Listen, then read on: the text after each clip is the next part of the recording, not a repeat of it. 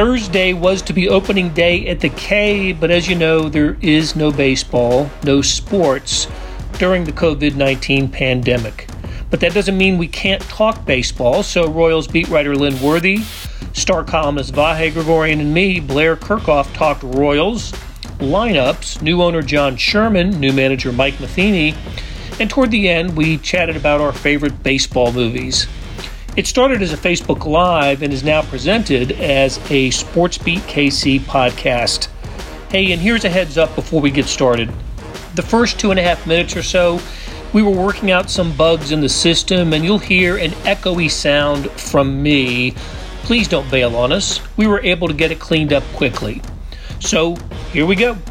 As we do, we're going to jump in and talk about what. Um, you know, you know what's, what's, what's another, another in, a series of kind of sad, sad days of, of missing major, major sporting events. And of course, this is this is, this is always a big day in Kansas City. It starts on the, on the home opener, whether it's the first game of the season or the home opener. It starts with Greater Kansas City Day with um, selling of newspapers and Royals flags on the streets of Kansas City. A, a, a charitable uh, enterprise raises money for for, for youth and youth, camps, and, then that leads into the first pitch. And it would have happened today at 3 o'clock at Kauffman Stadium against, against the Seattle Mariners, and I think they would have gotten this one in. Looks, Looks nice, and the temperatures in the mid 60s. We've had some. Uh, we've had a little bit of rain. I don't know about where you guys live. Out south, where I am, we had a little bit of rain early this morning, but I think this would have been a perfect day for an ideal day, really, for an opening day at the K. Um, Lynn, Lynn and Vahe, you guys have been to opening days before. I actually um, have only been to a couple in, in my time at the Kansas City Star simply because this time of year I am at the Final Four. And Vahe, you've spent so many years at the Final Four as well. And I believe this year the idea was trying maybe to uh, uh, be here today and then get on a plane and go to Atlanta for the Final Four. Had had a couple things set up, Blair. One was uh, I was going to see Ned Yost yesterday I had, I had a, a, plane, plane flight set up uh, uh, to go see his farm near Atlanta. Uh, one, one scenario coming back today to get getting back in time for the game. Then, then another scenario to leave tomorrow um, to go see go see the Final Four. There are a lot of things in play. I think this is just like a lot of people. Um, so instead, here we are, uh, just, just home, as you said, and, and uh, there's a little ache. I think there's a little extra ache on the day these events really happen. And I, and think, I think it's, it's probably uh, uh, something, something really pronounced in Lynn just because uh, uh this is the day that would start sort of this whole new phase of his season, which really, really already began about two months ago. Yeah, yeah, yeah. I mean, in, in, in reality, this would have been the first time back in Kansas City for almost two months because the way spring training set up, they went to they would have gone to Milwaukee for a couple exhibition games, started the season in Chicago, and then went from Chicago to Detroit and so I would have just got back from Detroit uh, last night at some point for the first time in a couple of months away from Kansas City, having gone through Arizona and spring training and everything. So yeah, I would have been uh, back and driving to the K this morning, or yeah, probably depending on what time clubhouse opened, and um, getting ready to see some baseball fans in Kansas City for the first time in uh, months. and what, what I don't know how many games would they have played? Four or five by now? Um, I want to say was it six? Oh, was it six? They, they they would have played, I think three in Chicago and then three in uh, Detroit, but it was spread out. So that's why I want to say it was six because it was they would have opened last week. Um, maybe it was only five. Actually, now that I think, I think five. it was only five. Yeah, maybe it might only yeah. been five because it's because that they spread it out so much. I think it was probably just five. So so five and zero, oh, uh, probably four and one at the worst, coming home for for the home opener. I think uh, we all would have counted on a great start for the Royals, and and uh, uh, actually they've gotten off to some pretty poor starts in the last few years. So uh, anyway. Uh, it's not happening. And what are we missing by not having opening day at the K? Well, uh, one of the things that I always look forward to is uh, it's the press box is full that day. Everybody, heck, the Star has I don't know half a dozen, seven, eight people out there in, in the press box. Um, you know, one of the th- I don't know why I thought of this, but one of the things I I always kind of look forward to is the the team, and it does this every year. They they they introduce new menu items for the concession stands, right? And they actually have media come out and and um, and, uh, uh, t- sample these items about a week or so in advance. And last year, I can remember it was the the brisket uh, tater tot uh, special that was tater tots, cheese, brisk topped with brisket in a stadium cup. I mean, I just thought that was pretty darn cool. I, uh, so um, that that's you know, look, it, it's uh, it, it, would have filled. You know, Kauffman would have been filled today. I know they were having some issues with ticket sales before you know the pandemic hit, and uh, but I'm I'm pretty sure they would have gotten uh, close to thirty nine thousand out there at the K, and we were really looking forward to this season. Look, the, the prognostication for the Royals n- not good, coming off consecutive hundred loss seasons, but there were some reasons to feel that this team was going to be and still will be a little bit better than the most previous editions. Um, you know, the, the, the, health is, is much better going into this season, and the lineup looks like, at least from a you know from one through nine batting order, look a little bit better than uh, certainly what we ended last season with. So, Lynn, take us through what what would what might we have expect, expected from a Royals lineup today? Well, Danny Duffy probably would have lined up to be your uh, home opening uh, starter. Uh, Brad Keller most likely would have started opening day on the road, but Danny Duffy would have probably started the home opener, uh, which would have just added to the atmosphere because Duffy, obviously, uh, a longtime Royal guy who came up through the system, a guy who just has an intensity about him on the mound. Um, but I think lineup wise, and I actually I went back to the last game that they didn't play in spring training, which was against the Mariners. Um, and Mondesi was actually in the lineup that day. Again, since the game never got played, we never saw Mondesi play all spring training, but he was in the lineup that day. So just making some adjustments on that lineup that they put out that day, because that day they had uh, Gallagher catching. I'm almost, I, I, would bet that Salvy would have been behind the plate. Salvy was in this lineup that day, except he was at DH. But uh, I'm I'm guessing we would have had Merrifield either at second or center. I'm going to guess center. Mondesi, Dozier, Soler probably playing right. Dozier, I mean, Soler probably DH and Dozier in right. That day he was uh, he was in the outfield actually, but um, then they had Salvy batting uh, was that fifth. This lineup had Gordo um, six, but I'm thinking at first base they probably would have, depending on the the um, pitcher, you might have had O'Hearn in there, so maybe Gordo even bump, bumps down a spot. Um, Franco starting at third base, he's batting second, uh, seventh, uh, excuse me. Um, and then depending on if you say Whit's going to be in center field, um, then you got uh, probably um, Nicky Lopez at second, probably batting ninth. So that's, I mean, compared to last year where you had, I mean, especially coming off of spring training where, um, you know, uh, O'Hearn and for that matter, McBroom had really, you know, just hot spring training as far as swinging the bat. Um, there was times last year where that bottom third of the lineup was kind of shaky. um, and that's probably being nice saying shaky. Um, it, it looks like now this this year, I mean, just based off of track record, based off of spring training. I mean, you talk about Franco being in there, you talk about um, Nicky, you talk about either O'Hearn or McBroom. Um, the the lineup definitely lengthened, and then you talk Salvy being back in the catcher. So I mean, it's uh, it you probably got a you know a much more formidable lineup than what you would have saw a lot of times last season.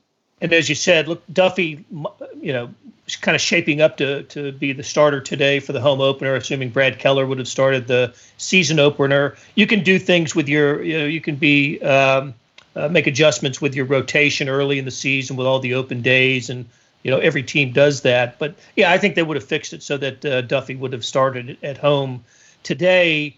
Um, look, when we talk about these Royals, it's, it's like I think we're all kind of in agreement that the lineup's okay. Uh, they they can uh, they can win some games with that lineup. It's when you get to um, it's when you get to the mound that you start wondering where um, you know w- what needs to happen. And uh, they they wouldn't have needed a fifth starter for a few weeks, but if if it came down to it, and when they would need it, Lynn, who would who do you think would have been the fifth starter? Hmm.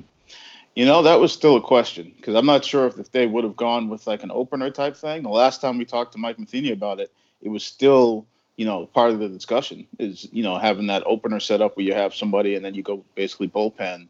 Um, and then, you know, because I think they were, they, they tried to move away from Jorge Lopez and Glenn Sparkman as fifth starters. They wanted those guys to be bullpen guys. And they both looked like they were going to be really good in those roles. Um, so then it becomes a matter of you know who's going to put who you're going to put in that fifth starter spot. Um, I don't think they would have gone with one of the guys from the minors. I mean, I know that's what everybody wants to, to say and wants to think, but I don't think that you know you would have saw Singer or or Kowar or Lynch or Bubic until later in the season. Um, so I'm not entirely sure which way they would have gone with that, or, but I think the opener was at least still a possibility. Okay, well let's you know let's and let's talk about that you know scenario if the season does start you know and, and it's it's obviously going to start later but how much later and how that might affect the roster but but before we do this would have been the the debut of Franco, as you said, uh, the, the probably the biggest offseason acquisition. Trevor Rosenthal, of course, in the bullpen, and Greg Holland coming back. Um, uh, Rosenthal already on the 40 man roster. That's not the case with Holland just yet. The, the roster freeze. Um, but also, this would have been the Kansas City debut of manager Mike Matheny and owner John Sherman. That I don't know. I, I, can imagine both of those gentlemen were so looking forward to today. And Vahe, you had a chance to talk uh, extensively with John Sherman and wrote about it in today's Kansas City Star, and it's online on kansascity.com. I really enjoyed that piece. What kind of sense did you get from John about how um, how much he was looking forward to being out there today? Well, a- absolutely, Blair. He was, and and Lynn. I didn't see uh, John in person down at spring training. Uh, Sam Mellinger was down there with Lynn um, when John was there. He was there for about a week, and then gone for a few days when I was there, and then he came back. But he really conveyed a lot of the excitement he felt, just starting with um, seeing seeing Mike Matheny kind of in action with with his team and um, his new team. You know, connecting with them and uh, really made a point of talking about what it felt like looking around the room at how people were locked into what Mike said, Mike was saying, uh, and I think he enjoyed seeing that that sort of unfold over time too. And um, he he also reiterated something Dayton Moore had told us uh, in in a conference call earlier that that feeling of looking out over the stadium with vendors and fans coming in at Surprise Stadium on the day baseball was shutting down, even as they were on a conference call with MLB. And I think I think that's right now his sort of prevailing image from there. But the reason I allude to that is also he's he's in this sort of funny time in the sense of okay, new ownership, new initiative, here we go, shut down, but also not a guy to, to waste time. And he's been so civically involved in Kansas City for so long. Um, I've actually thought, and I haven't had a chance to really talk sort of deep with him about this, but but a little bit. Um, that the Royals are just another one of those civic endeavors. Obviously, it's different; it's his business now, but I think it it is a sort of synergy to that that has him really invested in what he can do for the community now. And I, the Royals have mentioned a number of different initiatives, and I think uh, there's probably other sorts of things to come. And there's still other things to be figured out. Um, but but I, I, like his state of mind, and I, I like his message to Kansas City that uh, he cares about what he called the psyche of the city through sports. Well, and speaking of those measures, how about uh, just this week the Royals announced uh, was it um, 500,000 meals to harvesters? What what a what a fantastic gesture by the Royals. All the teams in Kansas City are doing it. It's just the Royals are sort of on in the spotlight this week because of the the opening week of the baseball season. But yeah, that was uh, that was part of the story too, wasn't it, Vahe? Yeah, it, it was, and and I so I look, we're just getting to know John a little bit, but I I I really like what I've seen so far in terms of um, his impression of this role. It's a little different than Mr. Glass, who, who you know lived in Arkansas, and that that sort of sets it up differently. I think we're going to see what pure local ownership really means in in the months and years ahead, and I think uh, the, the impact of that will be its own thing. And I'm not trying to diminish Mr. Glass. I mean, certainly you could have um, critical points made about him, but obviously a lot of wonderful points to be made about him. But it is just different having this. And what's interesting, and Blair, I think we've talked about it. Maybe Lynn, you and I have too. Um, with Clark Hunt living in Texas, again, it's not like he's absentee, but he doesn't live here. Um, and with Mr. Glass having lived in Arkansas, this is the first owner local ownership of one of these two. two franchises since Ewing Kauffman. Um, obviously, Sporting KC has that in in in uh, you know spectacular fashion, and that's right. that's made a big impact on the community that that's there. So I think there's all kinds of interesting possibilities to to that um, that we'll explore going forward. But I just think it's I think it's good for the city at a time like this. Hey, and Vahe, um, you and Sam Mellinger and I a couple of weeks ago spoke to uh, spoke about Mike Matheny, and that's a uh, we actually taped it for a podcast that hasn't run yet, uh, but uh, um, uh, and, and, it will at some point. But I wanted to kind of revisit that as well, and um, uh, I, I, just remember some of the some of the points you were conveying to me were just a little bit of a I don't know what you what the expectations were for you, for Sanford, for you, Lynn, too. Anybody who was familiar with Mike before coming to the Royals organization last year. But look, he didn't. Um, he started out great in St. Louis. It didn't end well for him there. He lost his job at midseason. Um, and then he heard the stories about why it happened, uh, why it unfolded for him the way that it did there. Um, but talk about making a good first impression. I, I got to, you know, to me, with with position battles sort of on, on you know not existent in spring training, I was sort of my focus was was tuned to Mike Matheny and what players were saying about him and what uh, what was being written about him. And I'll tell you what, I hadn't played a game yet, but I, have really I've really been encouraged in what I've heard about uh, Mike Matheny. Well, I'll jump in real quick and then d- defer to Lynn, but I, I, felt very much that way, Blair. Uh, I was really impressed with his energy. I was impressed with um, the just little things like his uh, sort of perpetual motion being out there among players. You know, one of the things we heard uh, as a point of criticism of him was perhaps uh, questions about his ability to relate to or or nurture younger players. Um, if anything, my observations were the opposite. Maybe it's because it's something he worked on, or maybe you know, there's still a lot to be understood about how that unfolded in St. Louis. Um, but he spent a lot of the offseason not only calling some of these guys, but going to visit a lot of them. Uh, so I thought that was pretty impressive. And just in the sort of conduit, in, in the minor point and yet bigger point of the, the media conduit, I think he's been, I, I found him to be terrific and full of insight, uh, very responsive, very respectful, listening to questions and and really considering them. I had a, a quite an interesting conversation with him on the phone the other day that I'll be writing in the next couple days. That uh, I'm I'm looking forward to writing because I just thought he was so interesting. Yeah, I'd say you know just from when you get a new guy coming in and you want to try and figure out what you're supposed to expect.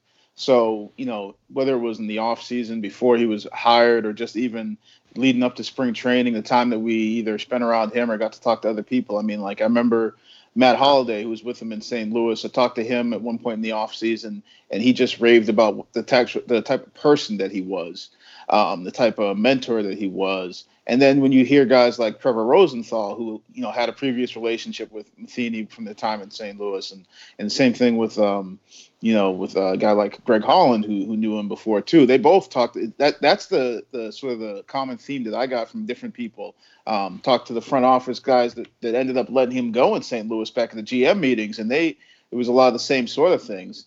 Um, so I mean, I think it, it's still sort of weird because everybody, you know, looks at St. Louis and obviously they fired him. Um, but at the same time, the results were, you know, multiple trips to the playoffs, a World Series uh, trip, and you know, never even finished, you know, below 500 in the time there. Um, and so these questions that we had about how he's going to handle, you know, like the young guys, um, we, from everything we saw, that there was, you know, and it's just spring training, but there was no problem with that at all and uh, and how much of that is him, how much of that is the organization? Because you know, I wrote a story a couple weeks ago where Nick Heath was talking about just how the veterans embraced a lot of these young guys, and uh, talking to Matheny for that story, Matheny and I felt genuinely felt um, sounded like he felt really happy about that. I mean, I didn't think he was just faking it. Like we talked about how different it was from his day, and I think he genuinely felt happy about the way the Royals were doing things and how they were embracing these young guys, especially since you know you look at this club and there's a lot of young players who they feel like might not start the season there, but they're going to be there at some point, and they're going to be there going forward. When you think about the pitchers, or if it's a young guy like Khalil Lee, or you know, just there's young guys that are coming that they're counting on. Um, and they felt like they were a part of this, and that was a big thing that the front office and Matheny and player development had talked about wanting to do. So um, it was interesting to see how it started off. It would have been more, you know, it will be more interesting to see how it develops as a season unfolds. Um, the first season, you know, of him being around. But as far as the media daily interaction with him, you know, I mean, we found him to be, you know, pleasant, you know, which, you know, from what we heard, wasn't what we were expecting. We, we, we, um, you know, insightful, pleasant, you know, um, expansive when it came to telling different stories, different things like that. Um, there wasn't anything that you know you you asked where you felt like it was going to get to be a combative situation, at least not that I can recall. So um, everything seemed to be on the up and up. Can I interject something real quick here? I, I when when Lynn started saying that about Pleasant, I thought the the transition point was going to be as opposed to Ned, um, uh, instead of you know to what we might have expected of Mike. But I, I do want to say this about Ned because it, it it was quite an interesting dynamic with Ned and the media. Ned could be pretty gruff and cranky. Uh, certainly, just challenged even the blandest of statements. Um, but it became kind of part of this this sort of fascinating back and forth. And if you understood Ned's sense of humor I think you could you could appreciate it. Um, but it is nice not having to fight through that thicket just to get a question out. yeah, yeah. Ned was uh, he was a very uh, unique dynamic with dealing with him on a daily basis. But I, um, but I wouldn't. I, mean, I can see why you would say that about the whole pleasant thing. But no, actually, I I liked the the sort of the daily thing going on with Ned and just um, at least from the beat writers because we had sort of separate time with him too. So um, it was a little bit different with writers than necessarily people who were there just you know um, once every now and then or TV people. Um, so it was it was a different dynamic. So the back and forth could be heated at times, but also it wasn't personal. And then you know um, and you got used to that. I mean, like I, I think both of you guys probably warned me about that before last season being my first season. So um, I sort of knew a little bit of it, but you don't really get the full grasp until you actually do it every day. um, but it was it was funny. I think it was in actually in Boston last year where I was asking Ned something where I knew he was going to get you know get his back up about it. Um, but so he starts you know hollering and, and grumbling as he's giving the answer, and both the other reporters, one was filling in and um, the other one was uh, was one of our you know local reporters. Were both sort of like wide eyed, and we walked out of it, and they looked at me, and I said, Hey, he answered the question. I said it was a good answer. I said I, I have learned at least to just not pay attention to the tone, just worry about the actual content. the, the joke I always made about Ned was just just have to accept the first blow and then move forward. And usually the answer is pretty good. You know, just take the first shot and then hey, that's a good answer. Yeah, yeah, but yeah, like there was there was more than one time where the tone was you know, you're a you're a dummy. Why you're asking me this this dumb question? But the actual content of the answer is all that I worried about. hey, um, happy retirement to Ned, and I think at some point there'll be some big tribute for him at Kauffman Stadium. I don't know how in what form it'll take, but. Uh, um, all he did was uh, get the Royals to two World Series and a, and and a World Championship, and that is uh, that was that was an amazing time. Um, also, Ned, with the I think the the greatest winning postseason winning percentage of any manager for what is it, 20 games or something like that. So anyway, uh, good for Ned. Good for uh, good for Kevin Horton, who um, who's who tells us to. There's only one Major League Baseball team in Missouri, and it's the St. Louis Cardinals. Kevin, Kevin, Kevin, come on! Don't spoil the opening day vibe here in Kansas City. All right, all right. What, um, I, I don't know what Kevin means. uh, Kevin is a big Cardinals fan. big Cards fan. Hey, it's Blair. Hey, we have a special subscription offer for SportsBeat KC listeners unlimited digital access to the Kansas City Star's award winning sports coverage. Sign up now for one year of Sports Pass for access to all the sports news, features, and columns we have to offer. And it's only $30. That's a 40% savings off our regular rate. For your convenience, your subscription will automatically renew after the initial term at 50 bucks unless you tell us to cancel. A lot of subscription services won't tell you that. They'll just sneak it on there. We just told you. Your subscription helps support the sports coverage of kansascity.com and the Kansas City Star. Please visit kansascity.com slash sportsbeatkc offer to get this special offer. And as always, thanks for listening. All right, so hey, we have no idea um, when baseball is going to start. We have uh, there, there had the latest the, the latest word from Major League Baseball was hopefully in June, I think, or you know, spring training or some kind of training in mid-May with the start of June. I, I don't I don't see how that's possible for for baseball now. Already there are you know majority of states with stay-at-home orders. Uh, the city of Toronto uh, has a, a, kind of a, a sort of a stay-at-home order until June 30th. I just think that the you know as these weeks progress, we're going to see this the start date for baseball pushed back even further. And um, and I, I, re- I, recall in 1995 when the um, uh, after the '94 strike season that did that uh, that stopped baseball. We didn't have a World Series that year, and then the strike continued into into '95, and and um, it, it, it, started late, and, and baseball went back to like an abbreviated spring training before the season opened that year. I obviously they're going to have to do something like that this year, but um, Lynn, I know you you're on this every day. What's what's the latest news on on when and how baseball can can get back up and running again? Well, I should say about the Toronto thing, just because um, I'm sure somebody will be running to their computer to, do the clarification, because I think they Toronto did put a clarification out that said that like the the thing that was banned through June 30th, I think, was um, public events. And, and, and city, city run events, was, I think, was yeah, city, which in yeah. baseball isn't. I mean, obviously. yeah, exactly. And so they put a clarification out that said that doesn't that wouldn't necessarily prohibit something like as a baseball game. Um, of course, that doesn't necessarily address whether that would have to be no fans or you know because that's that's something that's been discussed too.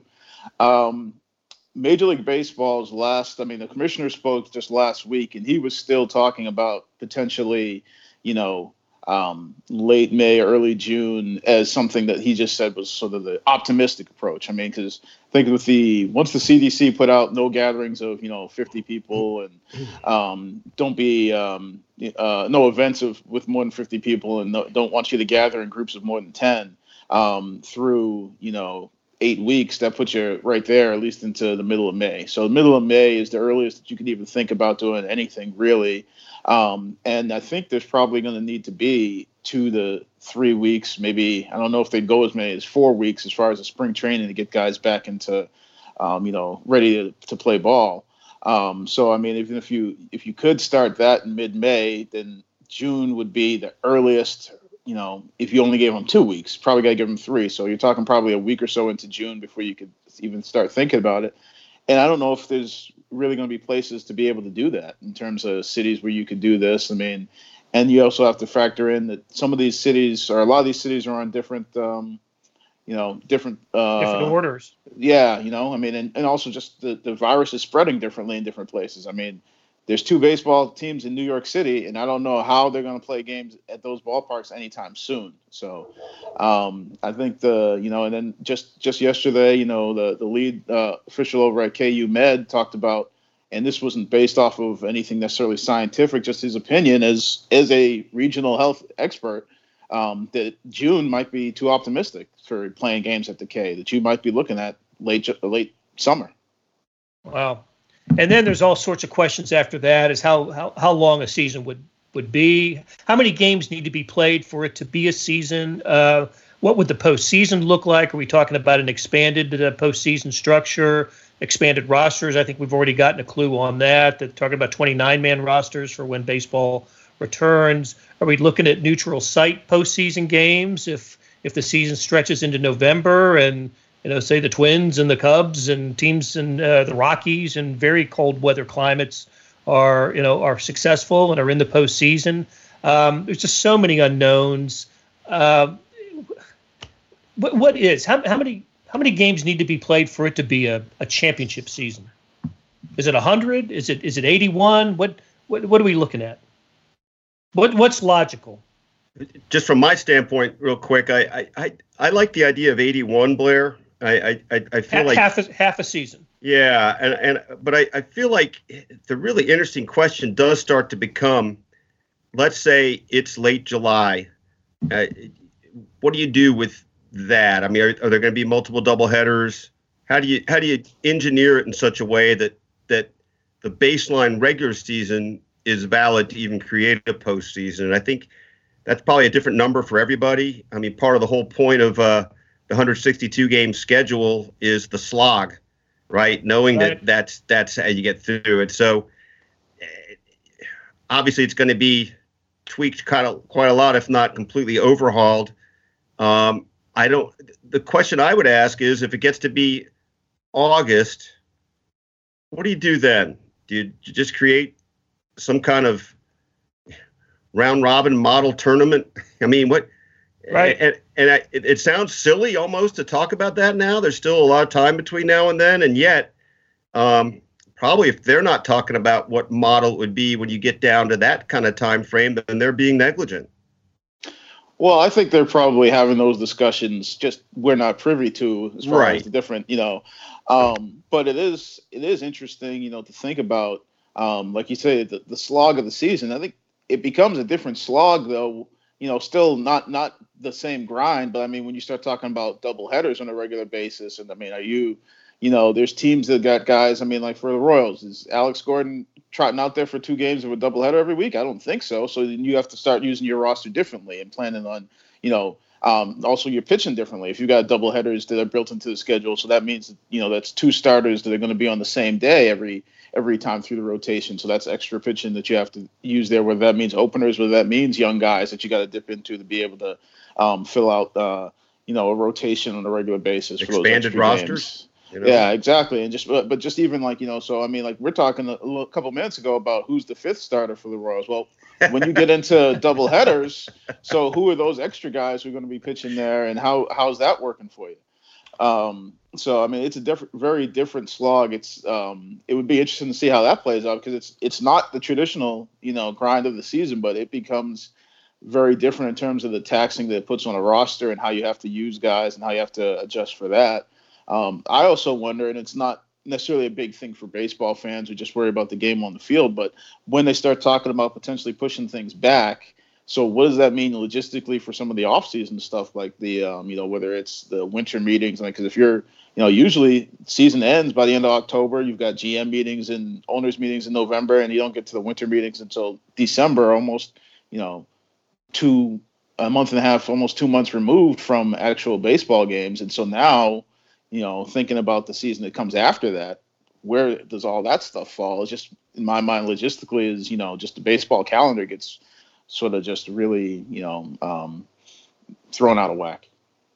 Yeah, and uh, and this is just the competitive 2020 season. We're not, you know, how it how it would, impact 2021 and and the and the draft this year. I think is what are we talking about a five round draft for for this year that's already been pushed back to July and, and perhaps a 20 round draft in 2021. We'll get into that on another show as we get closer to to that. But that, that, look, that's that has that's going to have a big impact on um, on, on, baseball and and, uh, and and and the Royals. The one thing I did see, just from an analytics standpoint, that um, that the, the fewer the fewer games that are played, the the greater the chances for a team that's not expected to do well has to make the playoffs. Just you just do the math. You know, uh, I, I think there's for for a team like the Royals coming off the consecutive hundred loss seasons well, if they play 100 games, they're not going to lose 100. Um, and uh, and I've, the Royals have had seasons in the past where they haven't played well, but they've had a couple of good months, really good months. And who knows what could happen in a 81 or 100 game season if you just, you know, you have a couple of, you know, you get a couple of good, good, good string together a couple of good months, you can put together a a, a good season. Well, I, I don't know. I well, it's Go ahead. To your point, Blair, something really I, have been thinking about this, and it, there's no one answer. but what is the optimal place for athletes, for baseball players specifically, to be keeping themselves right now for the best possible chance to really spring into action when this happens? Um, because a, as you noted, you can have a good couple months. Sometimes uh, they're they're too late. But what if uh, you didn't go five and seventeen with uh, a bunch of losses in, in, in games that you were leading in the first month? And you know, it really the compressing of it certainly could play to the Roy, Royals' favor. Um, and it's weird; it almost feels crass talking about that right now. But it, you know, they they still may play the game, so why not think about it? But I think whoever's most poised to come out of the gates, obviously with fewer games, that will have more resonance and more impact on what their season does. Yeah, and the Royals, I mean, in, in the last uh, few years, the second halves have been much better than the first halves for them. And I mean, you know, and obviously, you know, the first half is, you know, I mean, it's not as though you're cutting out the first half, but maybe in a certain way you almost are, where you know, you just got that late part of the season, but you didn't play the games in the first part of the season. So I don't know if that really translates that way. But, you know, in that shorter burst of time, if you catch lightning in the bottle or guys get hot, then, you know, a hot stretch doesn't have to last as long when the season is, you know, condensed to a couple of months to to really change where you're at in the standings or to put you in contention. Um, just because you know the, the season just isn't is going to be really more of a sprint than the marathon that we're used to. All right, guys, we're about uh, about 90 minutes away or so from what would have been the first pitch. It's um, the weather's holding up. Looks like it'd been a per- perfect day for baseball. So no baseball at the stadiums, no baseball on TV, except there are some replays going on. I think Major League Baseball today is rerunning a uh, the George Brett game in the 1985 ALCS against the the Toronto Blue Jays when George just basically turned around the series by himself. Um, but I wanted to I wanted to ask you guys this, and we'll we'll sort of wind it down with this topic. I think I think baseball has been portrayed portrayed in Hollywood better than any other sport. There certainly are more baseball movies than any other sport, aren't there? Um, I want to know what some of your favorites are. I've got my short list, but um, uh, but I want to know what, what yours are. And anybody out there, let us know what, what your favorite baseball movies are. I've got my um, my desktop over to my right. I've been checking periodically. Let us know your favorite baseball movies, um, and I'll tell you whether you're right or wrong on that. Uh, but all right, Bob. Vahe, start with you. What do you, what do you got for a short list of uh, of great baseball movies? Well, certainly Field of Dreams comes up right away for me, as, as, well as the natural. You know, I, I wasn't a very good hitter in high school baseball, but I thought I could field okay, so I called my glove Wonder Boy. Um, true story. Um, Did you draw a lightning bolt in it? Can't remember that part. Uh, and, uh, and, so I, I, think those two really jump out at me. Um, and and uh, yeah, I don't need to clog it up any more than that just now, but those are the ones that, that come right to mind. Wonder, Wonder, Wonder Boy the glove. I like, I like that. All right, Lynn, what do you got? You know, I, I, a lot of times when you see this on Twitter, the list of the top baseball movies, I try to stay away from that just because I don't like to pick a, a one, just because I like a lot, so many of them. Whether it's you know uh, the Sandlot, or even the Moneyball, which uh, came out you know a few years back, and I think was a, a, a Oscar candidate. And um, but for me, it always comes back to Major League, just because it was a great movie. But also, I remember the first time I saw it, I was probably a little younger than I maybe should have been, but um, I think I was with my brother who is five years older, and we were at a friend's house, and um, they were watching the movie and I didn't know what the heck it was. So I sat down with them and watched it. And it was in the period of time when I played a lot of like little league baseball and where during the summer, you know, the whole summer was basically riding bikes, going to the ballpark, and then waiting for the little league games. Like, you know, in terms of like we go to play during the day and then wait for when your little league game was in the evenings on whatever days of the week that you played. So um, I think the the fact that I associated with sort of that time period in my life is probably a part of it. But um, I also just think it's a really great movie. So it, I'm surprised was, you're not wearing your Joe Jobu T-shirt. I got I've got a couple a couple baseball T-shirts, this one included, but yeah, I got to switch it up. I've got a few. I um uh, I, I think uh, seems like Bull Durham is in everybody's top four or five yeah. of, of, baseball movies. It's, it's got a special connection to me. The the the field where that or the stadium where that game was filmed. I, I played games there, uh, American Legion baseball games at the old Durham Athletic Park. So I, that always I always enjoy watching that movie for that reason. Plus, it's a terrific movie. Um, well, I've got three kids, and when they were younger, there were movies like Angels in the Outfield, the remake with Christopher Lloyd, uh, Rookie of the Year, Sandlot, some of the ones. I, I, I, enjoyed watching those with the kids. They all liked those movies as well. Um, and then from the black and white division, um, Fear, Fear Strikes Out, the Jimmy Piersall story. You don't see that often on the you know on the movie channel or anything, but just a sort of a you know a, a movie that dealt with mental b- baseball and mental health. You know that was filmed in the whether late fifties or early sixties. I thought was really kind of ahead of its time. Blair, what about uh, Son of Flubber?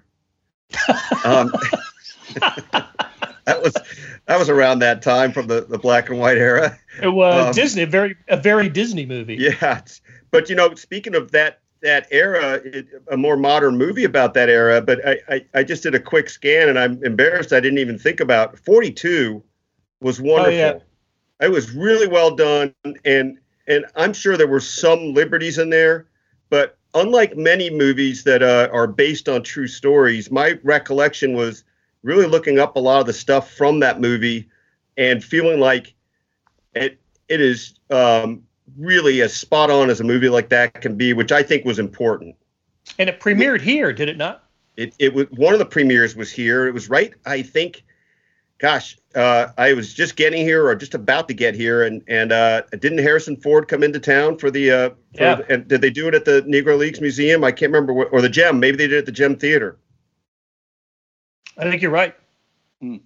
That was another movie that came to mind too. If you hadn't mentioned it again, I was going to make sure I brought that one up just because of obviously just um, an important period in the game, change in the game, figure in the game, um, and just I mean, and as far as the movie, you talked about how authentic it was. I mean, just the fact that it could, it it also made you feel uncomfortable at times, which, um, you know, for a movie to be able to do that, um, I think is powerful. Just because of you know um, the the subject content, but also just the, the fact that it could have, at least for me, sitting in the chair, had sort of that reaction where you were like, Ugh. but um, it was important that we had that. Hey, and for, for sure. Lisa for Lisa Atkins. Thanks for uh, thanks for uh, responding. For the love of the game, good movie. Bull Durham, Sandlot, and The Rookie. I saw The Rookie was uh, on ESPN just this past weekend. That was fun to see. Thirty-seven-year-old rookie um, throwing a 98 mile an hour fastball based based on a true story. Based on a true story. And I'll give you a sleeper pick just to go out on.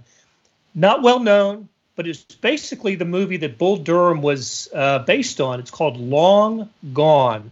You probably haven't heard of it. It was an HBO only movie. If you can find it, it's worth search. Long Gone. Virginia Madsen is in it.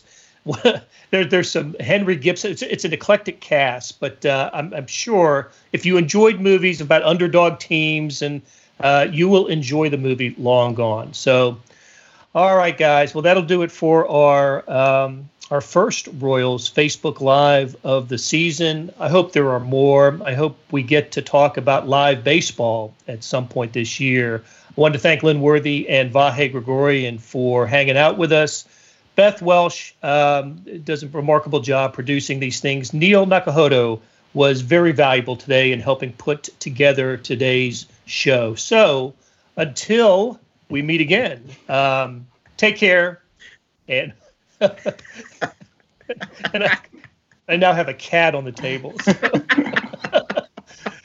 so long, you guys. Bye. Well, that'll do it for today. Big thanks to our production team of Derek Donovan, Savannah Smith, Randy Mason, Beth Welsh, Neil Nakahodo, Jeff Rosen, and Chris Fickett. Today's tip of the cap goes to Lynn Worthy and Vahe Gregorian for making time to talk baseball. Links to Royal Stories can be found in the show notes on kansascity.com and in the Kansas City Star, where you get the best coverage of regional news and sports. I told you earlier how to get a Sports Pass subscription. Well, for a digital subscription for all of the Kansas City Star coverage, go to account.kansascity.com slash subscribe. That's account.kansascity.com slash subscribe. We'll be back on Friday on Sports KC, where we talk sports in Kansas City every day.